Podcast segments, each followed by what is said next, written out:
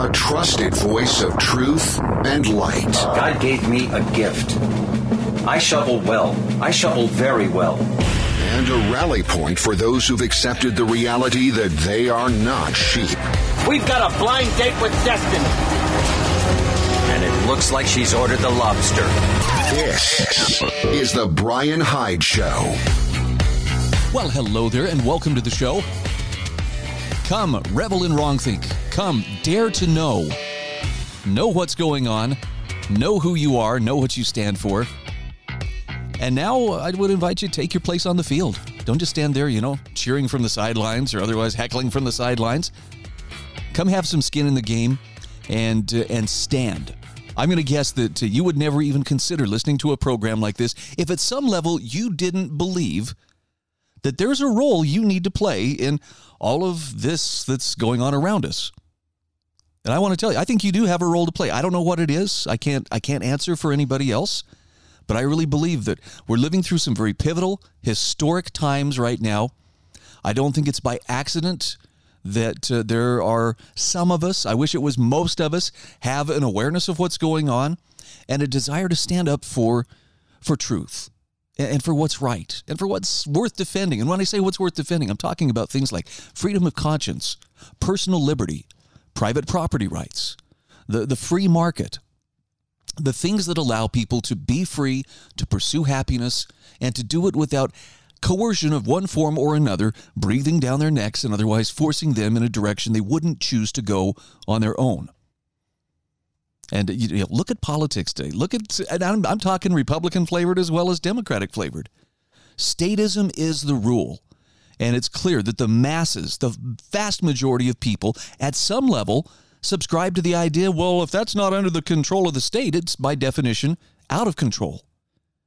And right now, what makes it really sporty is uh, you have the current administration in power in Washington, D.C., actively targeting anybody who isn't on board with them as a threat to what they call our democracy, by which they mean our authoritarianism, our totalitarianism. It's a threat because, uh, well, these people aren't on board with us. Which, you know, it would be one thing if it's a little noisy faction, a little beer hall putsch, you know. No, this is 70 plus million people all being tarred and feathered with that these extreme MAGA or MAGA extremists, you know, uh, Republicans. And the federal government is very actively painting a target on anybody who is outspoken about freedom.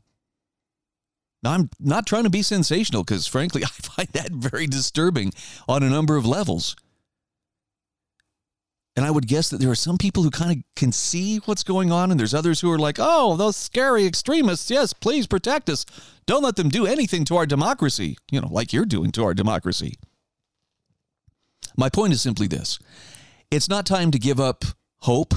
it's not time to, you know, wave the white flag of surrender. But you can kind of feel we, we've hit a, a tipping point of some sort of we're turning the corner. And I don't think it gets easier from this point forward. And I, I don't say that with any sense of chest thumping, ah, bravado, bring it on, you know. I think that uh, we're we're about to be put to the test.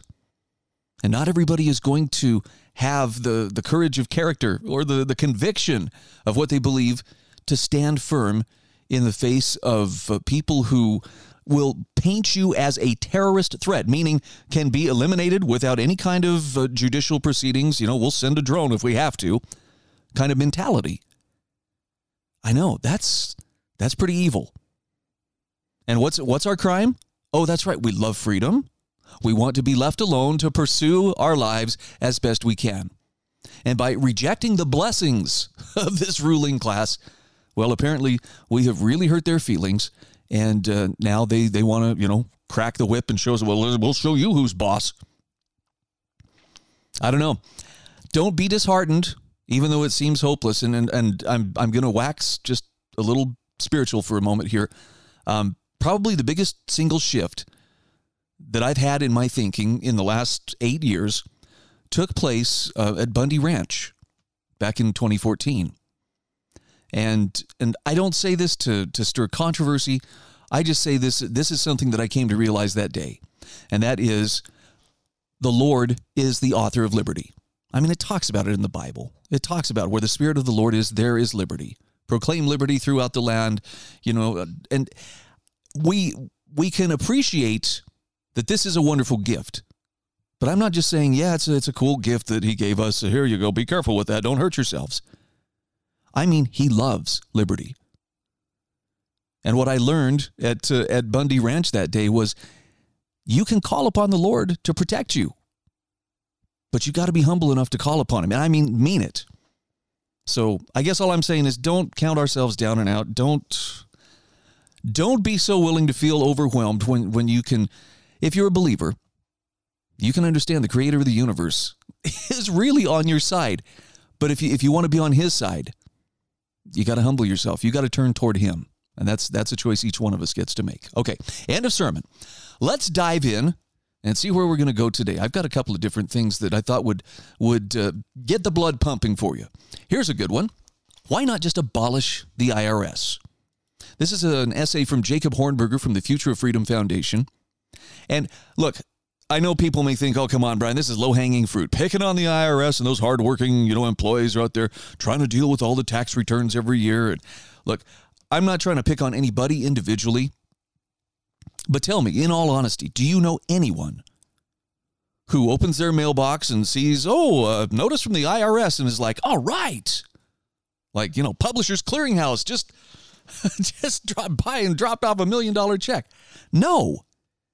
Most people, when they see IRS on that envelope, what's their reaction? Right? You can see their faces just kind of, oh, and, and then they're going to open that that piece of mail up very quickly because they kind of want to let's all right let's get let's cut to the chase what's the bad news oh it's just an audit an intensive audit i just wonder if this is going to become the norm you know i mean nobody likes it so having said that it's very curious why more people aren't clamoring to eliminate the irs which I'm sure would be counted as uh, well, more that pro freedom, anti government talk there. But listen to what Jacob Hornberger says here.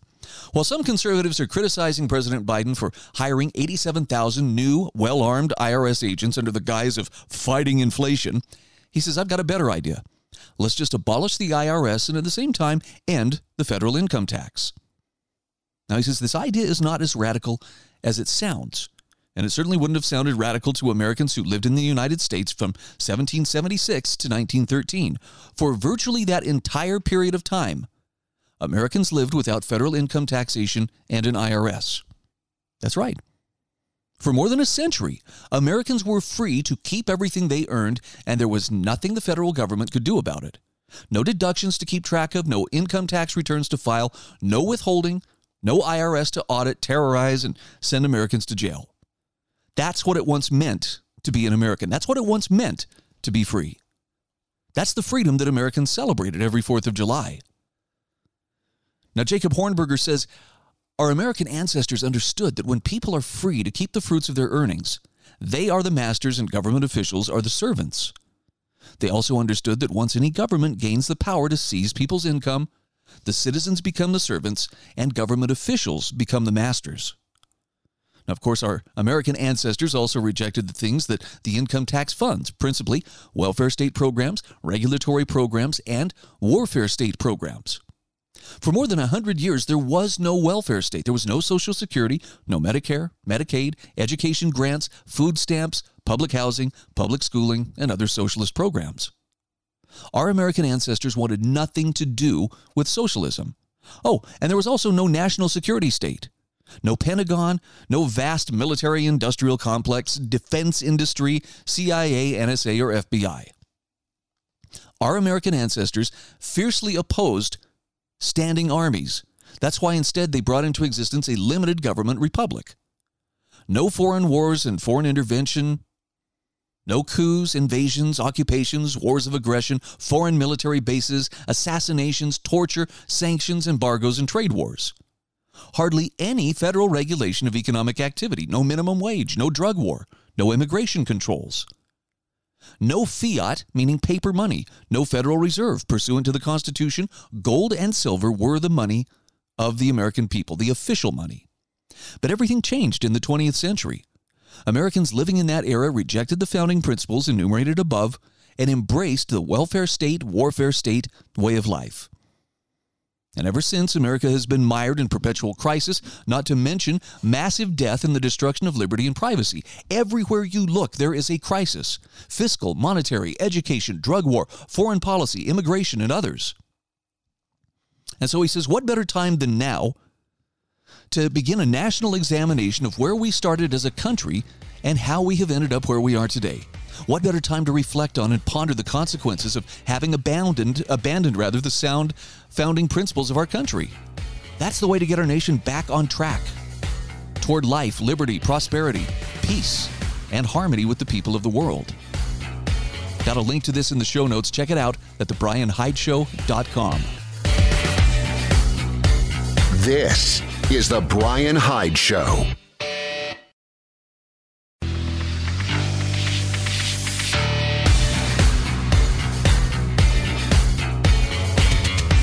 This is The Brian Hyde Show. Hey, welcome back to the show. This is where I like to thank my sponsors, including Garage Door Pros. This is a local company to St. George, Utah, Cedar City, Utah, Mesquite, Nevada, and Colorado City, Arizona. And this is where you want to go if you need installation, service, or repair of garage doors. Now, whether it's commercial or residential settings, doesn't matter. They'll take care of you. Their doors are made in America. They offer quick response, much faster lead time than other companies can give you. And all you have to do is either go online to garagedoorproservices.com or call them at 435 525 2773. Might mention that you're, uh, you know, you appreciate that they help sponsor this show. Well, there's a lot of anticipation about uh, a red wave coming with the November midterm elections. I've got a great article here from Robert Vincent that says, Watch out. And I think this is actually a well founded warning. He says, The regime is going to be very desperate because they're not just facing the loss of political power, they are facing the possibility of real accountability, many of them for the first time in their uh, corrupt, miserable careers. Let's dive in here. Robert Vincent says In about two months as of this writing, the vast majority of rank and file Americans eagerly anticipate having the opportunity to finally start the process of writing the path of our dangerously out of control ship of state. Conservative commentators and some Republican political leaders, other than rhinos, talk endlessly of a huge red wave that, in the words of one observer, will destroy the Democratic Party as a national institution. Polling data, conventional wisdom, and the horrendous performance of the Biden regime, along with their lackeys in Congress, all point to such an outcome. But he says, is that what's really in store for America? Now, to begin with, looking at the many irregularities that have been seen even in the recent primary season, it should now be clear that we have a long way to go until we can realistic, realistically expect genuinely free and fair elections. While substantial progress has been made in many parts of the country, many others are still plagued with crooked secretaries of state and highly dubious electronic voting systems. So, if the midterms do in fact take place, you notice he says if, whoa, while Republicans might very well take back both houses of Congress, given what fraud will still likely occur, our margin of victory will probably be underwhelming. In the current circumstances, he says, I submit that it would be downright foolish to expect much more than that. Now, he says, note in the paragraph above, if the midterms do in fact take place. And he says that's something we need to be prepared for. That's the distinct possibility that they will not take place. What will it mean if even a bare majority Republican Congress is seated in January of 2023? First, it means that we'll, there will be a much larger contingent of MAGA Republicans in the mold of Matt Gaetz and uh, Marjorie Taylor Greene. There will be at least a dozen, perhaps even dozens. And this will be a powerful political force. It will mean a new Speaker of the House and a new Senate Majority Leader, and also quite possibly MAGA, who will set an entirely new legislative agenda. It will almost certainly mean immediate impeachment hearings for Biden as well as other officials such as Attorney General Garland. And it will mean additional hearings and investigations into all manner of corruption on the part of the regime. I mean, come on, what really happened on January 6, 2021? The IRA could very well be repealed. Yes, the uh, that's the Inflation Reduction Act. And even if it isn't uh, due to a presidential veto, any remaining aspect of Biden's agenda not signed into law by January will be consigned to the trash heap. I think that's a fair assessment. Now, he says most dangerously for the regime, if they have not found a way to stop Trump from running in 24, by the time a new Republican Congress is seated four months from now, their chances of stopping him are all but non existent, short of assassination. And even if they do stop him, the MAGA movement he started will only grow stronger. A President DeSantis taking office in January of 25 would be every bit as dangerous to the regime as a President Trump, perhaps even more so. In short, the regime simply cannot afford to lose Congress. Now, this is a matter of existential importance to them. Many of their top leaders will face not only the loss of political power, but quite likely even long prison sentences or worse if they're ultimately held accountable.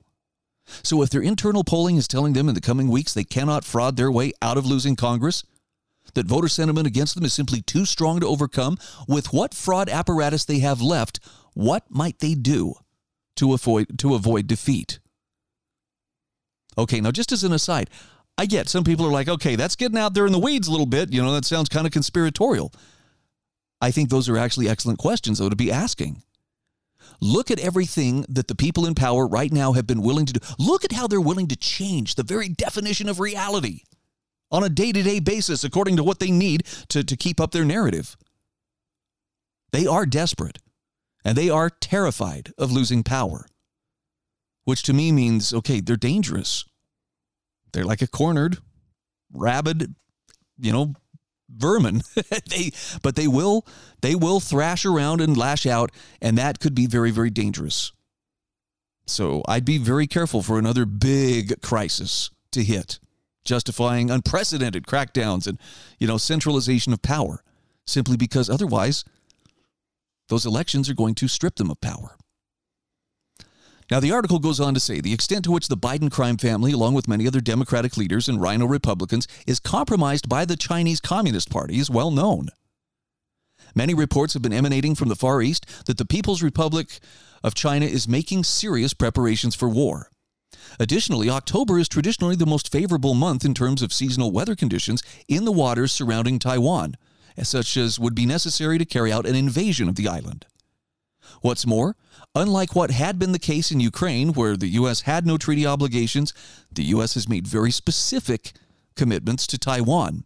The island is a genuinely vital strategic interest for the U.S. So the People's Republic of China knows if it attacks Taiwan, it will also be confronting the U.S. So it only logically follows that a PRC attack on Taiwan will be accompanied by a simultaneous attack on the U.S. in some form in order to frustrate our abilities to intervene on Taiwan's behalf. Now, a PRC attack on the U.S. in conjunction with an invasion of Taiwan might not be by traditional military means like missile attacks. It could very well involve cyber warfare attacks on our infrastructure, our power grid, our communications. If such a crisis were to erupt just before the elections, there would be very little time to recover from these disruptions, such that this emergency could easily serve as a pretext to postpone the elections indefinitely, or even dissolve Congress and establish full on rule by decree on the part of the regime. He says it wouldn't surprise this writer at all if the regime actively coordinated this crisis with the People's Republic of China. So, hopefully, if this dark scenario unfolds as described above, what patriotic elements remain of our national security establishment will act to stop these traitors and finally establish the rule of law and our constitutional republic. If not, we may well be on the precipice of losing our country for decades to come as the world enters a communist Chinese led Dark Ages 2.0. Now, he does say, all of us must pray for deliverance at the earliest possible moment from these criminal usurpers. Now, this again, this is Robert Vincent writing for AmericanThinker.com. Now keep in mind, this is this is a worst case scenario. So I don't share this with you with the idea of, well, are you good and scared now? Huh? this is a great campfire story. This is just one of the possibilities that we need to be flexible enough to address. And if I can be so bold as to suggest this, you know, I, I don't know anything. I don't have any credentials. I'm I'm nobody. But I do sincerely care about freedom and I really sincerely care about encouraging people to think and reason for themselves. And that's my advice. Put your focus on you and yours. What are you doing right now to improve yourself in some way? Learn a skill, eat better, you know, get in better shape. By the way, I'm pointing at myself because that's something I really need to be working on as well. What are we doing to build familiar relationships? How about relationships with your neighbors, within your community? This is the stuff we need to be focusing on right now, but especially taking care of yourself and taking care of the people that are closest to you. And this can take any number of forms. I mean, it's not just, you know, hunker down, make sure you got all your bullets and band aids and beans and what have you. I'm talking about things like are we paying off our debt? Have we figured out, you know, how to raise food in the winter? Got a greenhouse? Keeping some chickens or something like that? What other stores of value am I using besides the banking system? You get the idea. Focus on you and yours first, though. It will bring peace. This is The Brian Hyde Show.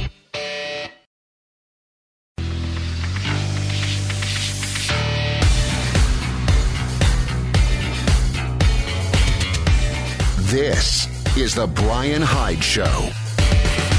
Hey, welcome back to the show.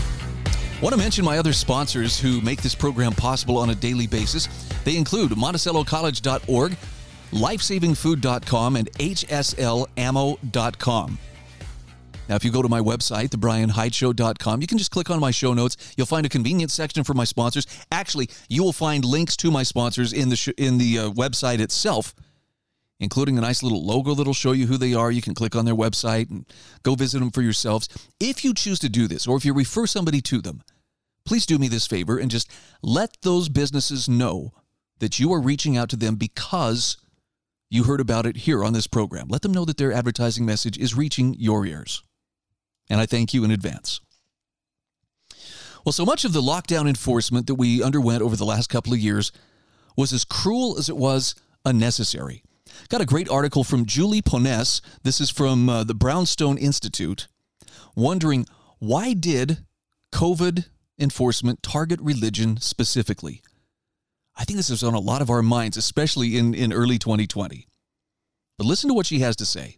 Julie Ponesse writes Religious leaders like Artur Pawlowski, who question the COVID 19 health restrictions, are a threat to public safety, or so the criticism goes after giving a sermon in February of 2022 in Coutts, Alberta, in which he urged trucker convoy protesters to hold the line in their efforts to safeguard freedoms, Pastor Pawlowski was arrested, denied bail, and imprisoned for 40 days until the decision was unanimously, unanimously overturned by the Alberta Court of Appeal in July.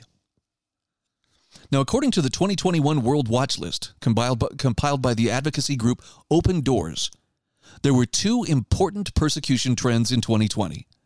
The number of Christians killed increased by 60%, and governments used COVID 19 restrictions as an excuse for religious persecution. Facial recognition systems, for example, were installed in state approved churches in China, allowing churchgoers to be tracked and punished. And India's nationalist Janata Party encouraged the persecution of Christians by sanctioning Hindu extremism. In Canada, a country that used to be a safe haven for the persecuted, pastors are being ticketed and imprisoned for holding religious services, and religion itself is slandered in the COVID narrative associated with poor research, misinformation, and right wing politics. Now, she says our treatment of religious persons seems to be non fictionalizing Orwell's totalitarian state, Oceania, in which atheism is compulsory and religious belief is a crime, one of the crimes to which the hero of 1984, Winston Smith, confesses. In Orwell's superstate, atheism is not only essential to the party's absolute power, but it is compelling. Because according to Orwellian's dystopian fantasy, human life is meaningless because individuals will always die, but by joining the party, they become part of something more enduring than themselves. Totalitarianism, she says I use that word intentionally, offers a way to rescue themselves from the threat of absolute non existence. Now, in any totalitarian state, including the one we're inching towards, citizens are divided and polarized. There are the believers and non believers, the outliers, the chosen ones, and the sinners. The followers believe above all else in the ability of the state to achieve a kind of utopia. They follow the state's commands not because of their evidentiary, evidentiary reasonableness, but because their commitment to the project requires unquestioning allegiance. The sinners are heretics who stand in the way of safety and purity. What appeal have reason and freedom and autonomy when stacked against effortless and guaranteed immortality? She says today many people are turning away from personal religion toward state led science, which is presented as being more sophisticated and more aligned with truth. But totalitarianism is not an alternative to religion, it is secularized religion, as Holocaust survivor Hannah Arendt wrote. And its appeal is spreading across, across the, glo- the globe at a head spinning rate. Totalitarianism replaces personal religion with the idea that we can find meaning not in God, but in ourselves, in a group of human beings. The state takes the place of God, wrote Carl Jung. The socialist dictatorships are religions, and state slavery is a form of worship. The slogan of Oceania's party, Freedom is Slavery, could easily be the slogan of Canada's ruling party today. And dare I mention the sign above the gate at Auschwitz? Arbeit macht frei, work makes one free. In the totalitarian state, she says, the methods of religious enthusiasm and evangelism are deployed to convince the masses that the dream of a perfectly pure, progressive state, a heaven on earth, justifies any limitation of personal freedom. And so the punishment of dissidents via mandates, surveillance, imprisonment, and possibly even extermination of individuals or groups is considered acceptable or even noble. To ensure continued allegiance to a totalitarian regime, citizens are kept in a continual fear cycle, worn down by the ever present threat of loss of income, education, food, gas, housing, and mobility, and the fear of being and dying alone. These fears are solidified by visible propaganda, hospitalization and death count graphs, masking signs at the entrances of businesses, social media vaccine stickers and other virtual badges of honor, and the continual recital of mantras like, We're all in this together, and everything we do is to protect your health and safety. Pretty good stuff, huh, so far? Julie Ponesse goes on to say the advice of our leaders is presented as the only way to remain safe. But let's not forget that blind allegiance to those who abuse us is a survival strategy for the abused. It's not a rational life plan.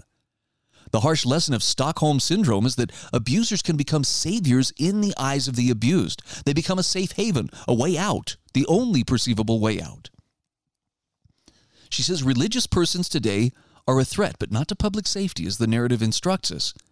They are a threat to the idea that the state is to be worshiped above all else, to the religion that's trying to take their place, to the idea that it's possible to find a compelling and complete sense of meaning outside of the state. They're persecuted not for what they believe, but for what they don't believe. As Artur Pawlowski's son Nathaniel said about the police who were waiting outside their home to arrest his father, this has nothing to do with law. He embarrassed them on a global scale. He's exposed their corruption. People are waking up. He has a powerful voice. They're scared of that voice so they want to keep him in prison as punishment. So, should we care about the persecution of Christians if we aren't religious ourselves? When self professed atheist blogger Tim Urban was interviewed by Bari Weiss on something about which he changed his mind in 2021, he said, I've spent most of my life thinking the more atheists, the better. Looking back, this now feels like a be careful what you wish for hope. It's easy for non religious people to look down on religion, but we take for granted the extent to which a good society is good because of the moral structure it provides. End quote. Now, protecting religious leaders like Artur Pawlowski is not just about protecting religion per se. It's about protecting the foundations of a free society in which individuals can find their own sources of meaning apart from the state. Freedom of religion and conscience and thought and belief bears a core relationship to the ways we envision and create life in all of its essential dimensions family, education, spirituality, relationships, and the dignity and independence of persons from their role as citizens. We are persons first and citizens second. We can make ourselves fit for citizenship, but we shouldn't allow the demands of citizenship to dictate who we are as persons. I really like that distinction, by the way. She says religion is a core charter right. This is according to the Canadian Charter of Rights and Freedoms, Section 2A. But the Canada, she says, we're creating is one in which religious persons must make an irreconcilable moral choice be a good citizen and betray yourself, or be true to yourself and face the political consequences. And so she says, I leave you with these words, which are solidly Canadian, possibly inspirational, and worth quoting at length. The history of this country is one in which we are constantly challenging ourselves and each other to extend our personal definitions of who is a Canadian. This is a good and important thing. It is good for us, good for our country, and important to the world. We understand that people are defined by both the things that unite and distinguish us from one another languages, cultures, faith, even importantly, gender and sexual orientation. However, we also know that all of these contribute to a person's identity but don't define it. These things all find their highest, most concrete expression in the individual human beings who embody them. This too is a good thing. It gives people room to live and breathe. Like that last line, it gives people room to live and breathe. By the way, she says, these are not my own words. These are the words of her prime minister, Justin Trudeau, whose 2015 self seems irreconcilable with the person who said just a few months ago that the burning of churches is understandable and that evangelical Christians are the worst part of society. Julie Ponesse says religious Canadians are losing this room to live and breathe. In fact, they're being suffocated. So the question is how will we respond? Will we act as free persons or as unknowing slaves? And what is the true cost of our conversion to state worship? I got to say, that's a pretty powerful essay. Now, I've got it linked in my show notes at thebrianhydeshow.com. Maybe this is one you want to take some time to study for yourself. Maybe share it with friends or family or other like minded people who you think could benefit from it. And I agree, Canada really cracked down hard. I mean, they went totalitarian. But did you see how close we inched towards it right here in America? I still see the images of the police arresting people standing in a church parking lot in Idaho singing hymns. Yeah, they were arresting them because COVID. This is The Brian Hyde Show.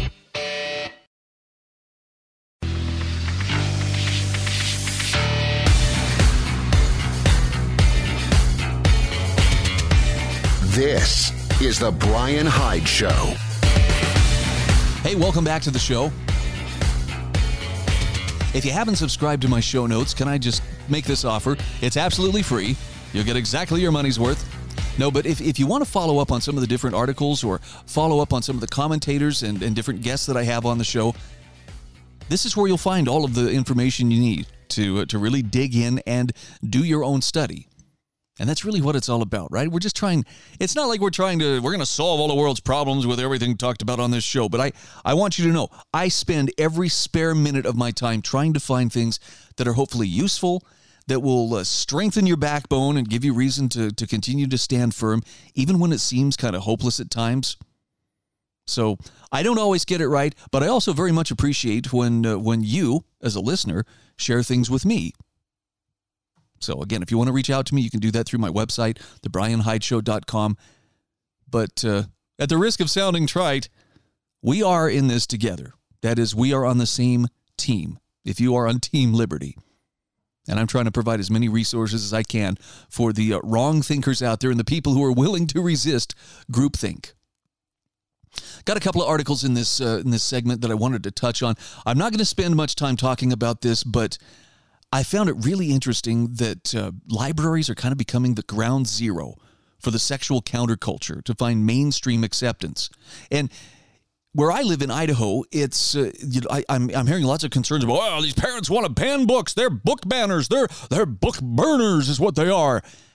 But there's this influx of um, LGBTQ themed books that are finding their ways into the libraries. And I'm not just talking about, oh, well, it's a story with a gay character. I mean, no, gay is the story. Like sometimes fully illustrated, like graphically depicting sex between kids and, and experimentation and stuff. And this is just, well, we're just trying to reach out to these marginalized, you know, populations and stuff. But it really, it's, it's got this creepy feel. There, there's, there's a grooming quality. We just want to make these things available for those who want them. And then there's the, the concept of drag queen story hour, which again, libraries are kind of the focal point. And there's a, a tremendous article in the Federalist that uh, shows a series of emails that were obtained showing local librarians recruiting drag performers for kids. Joy Pullmann is the author. It is an extensive article. This is not going to be one you just quickly browse and three minutes later, well, okay, that was good. I got that all figured out. But through public, public records requests, the Federalist obtained show the Federalist obtained that uh, um, these emails that show librarians looking to host gender bending performances and talking about marketing them to children, particularly in Republican leaning suburbs. So, what do you think of that, man? Libraries are becoming kind of a, a place of activism. And look, I'm I'm very clear on this. I I can't imagine why these events are being targeted to children in the first place. You know, people who are saying, "Well, why uh, why on earth, you know, would you want to, you know, ban, you know, these drag events for for families, drag events for children?" Maybe the better question is, why do these performers need children in the audience? And it's and it's just getting more and more in your face. I mean, it's like it's like the I don't want to use the word freak show, but really I can't think of a better better term. It's it's getting more and more outside the confines of the circus tent. It's like it wants to spread itself into society generally. And it's really disturbing. I mean, for crying out loud, in Texas, you had armed Antifa showing up to protect the perverts as they were dancing for the children. And I'm sorry, but uh, you know, I'm not saying people need to be violent, but uh, people definitely need to to have the courage to say that's screwed up. Leave the kids alone. Guess there's a big event coming up in Provo, Utah, featuring former and current BYU students. Big drag extravaganza, and it's being billed as family friendly. You know, I don't think the idea is, well, what we need to do is go there and confront these people and, you know, tell them how wrong they are. You know what I would recommend instead? In fact, this is what I'm going to do. It's this coming Saturday that this big drag event's taking place down in Provo. I'm going to plan a family activity of my own. Now, I haven't decided if it's going to involve uh, fishing poles or if it's going to involve a trip to the shooting range. Heck, fishing and shooting are both close enough. Maybe we'll do both. But that's that's the kind of family fun that uh, me and my kids are going to be involved in. We're going to spend time together. We're going to have a great time. We're going to learn some useful skills. And uh, you know what? Not a single bit of it's going to be based in uh, some kind of uh, weird kink that uh, we're all getting freaky over. So there is that. All I'm saying is you have alternatives. If you're going to sow some seeds, that's the place to do it. teach your kids right from wrong, spend time with them, teach them useful skills, and just don't don't give the attention seekers the audience that they're desperately desperately trying to uh, to generate. All right. I spent way more time on that than I wanted to. Okay, Alan Stevo.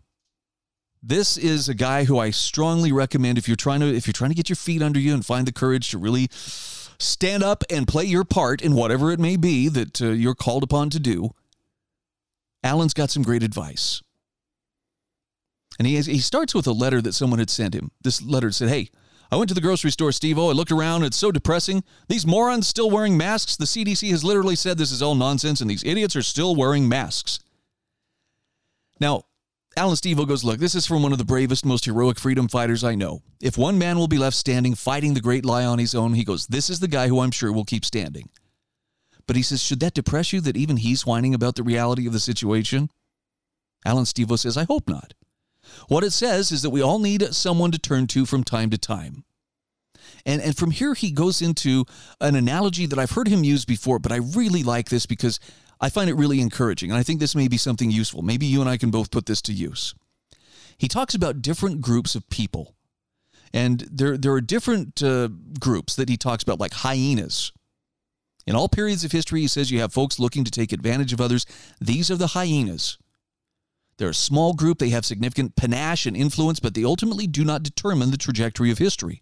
They are li- they are hyena-like in their approach. We're talking the Klaus Schwabs, the Tony Fauci's, the Bill Gates, the Joe Bidens. These are hyena archetypes. Giving them too much attention promises to leave you discouraged and distracted. Now, the second group, the hard to ignore group of people, is the sheep. They are sheep like and they make up the overwhelming majority of society in all periods of history. And Alan Stevo says if you think otherwise, you're missing that important reality. If you believe salvation is to be found in the masses, that is historically disproven. The majority are not going to ride to the rescue. The majority will often be filled with individuals doing the exact wrong thing, but simply doing his best to follow the most leadership like person around him. The person masked at the grocery store, your triple vaxxed sister in law who's had her third stroke since April, Your triple masked neighbor? Your boss who puts the mask below his nose when expecting an important visit? The police officer, the doctor, or the bureaucrat just doing his job? These are sheep like people. And giving them too much attention leaves you discouraged and distracted. But there's a third group of people, and these are the ones he says that you ignore at your own peril. These are the lions. Now, a lion can be asleep or awake. A lion, once awake, naturally exudes freedom in the world around himself. He doesn't need to be led, he doesn't need to be told what to do. He just needs to be roused from his sleep. Naturally, as he goes about his day, the world around him becomes more free. That's the only group of individuals who deserve anyone's attention. Sheep and hyenas get in line when the lion wakes up. So, in this psychological battle that we're in the midst of, it's so important for the enemy to keep your attention on the sheep and on the hyenas because keeping your attention there will distract and discourage you. But the lions are the only ones who deserve your attention. So, doesn't that sound like decent advice? If you're paying too much attention to the hyenas, yeah, you're going to be depressed. If you look at the sheep, you're going to be like, oh man, how can this be? But if you are associating with the lions and you recognize that life is always going to be a challenge, they're still the people that you want to be with. How do you meet more lions? Well, here's what uh, Alan Stevo suggests. He says, keep living your lion life, pay attention to the other lions around you, but number one, do not let a good person out of your sight without exchanging phone numbers. If you meet somebody who's like minded, talk to them. Number two, text them right away after the meeting. Number three, invite them for coffee or a conversation or a meeting in the park every other Saturday for the rest of your life. Number four, keep doing that with every lion you meet, and it will start with three lions, and it'll be 30 lions, then it will become 300 lions. But his point is once you have those three lions around you, it will become hard not to focus on them. It'll become hard to pay attention to much of what the goofy sheep or the inept hyenas are up to. That's because you and your lion buddies are, are meeting together, and really, you're the ones who matter. Get those lions together, he says, and amazing things will take place. Less sheep focus, less hyena focus, more lion focus, and you'll have community and freedom even in the most unfree of places. And in this era, that's even easier and clearer to achieve than in any era man has ever lived. I don't know why, but I found that encouraging. And that's why I'm sharing it with you. I've got a link in my show notes at thebrianhydeshow.com. This is The Brian Hyde Show.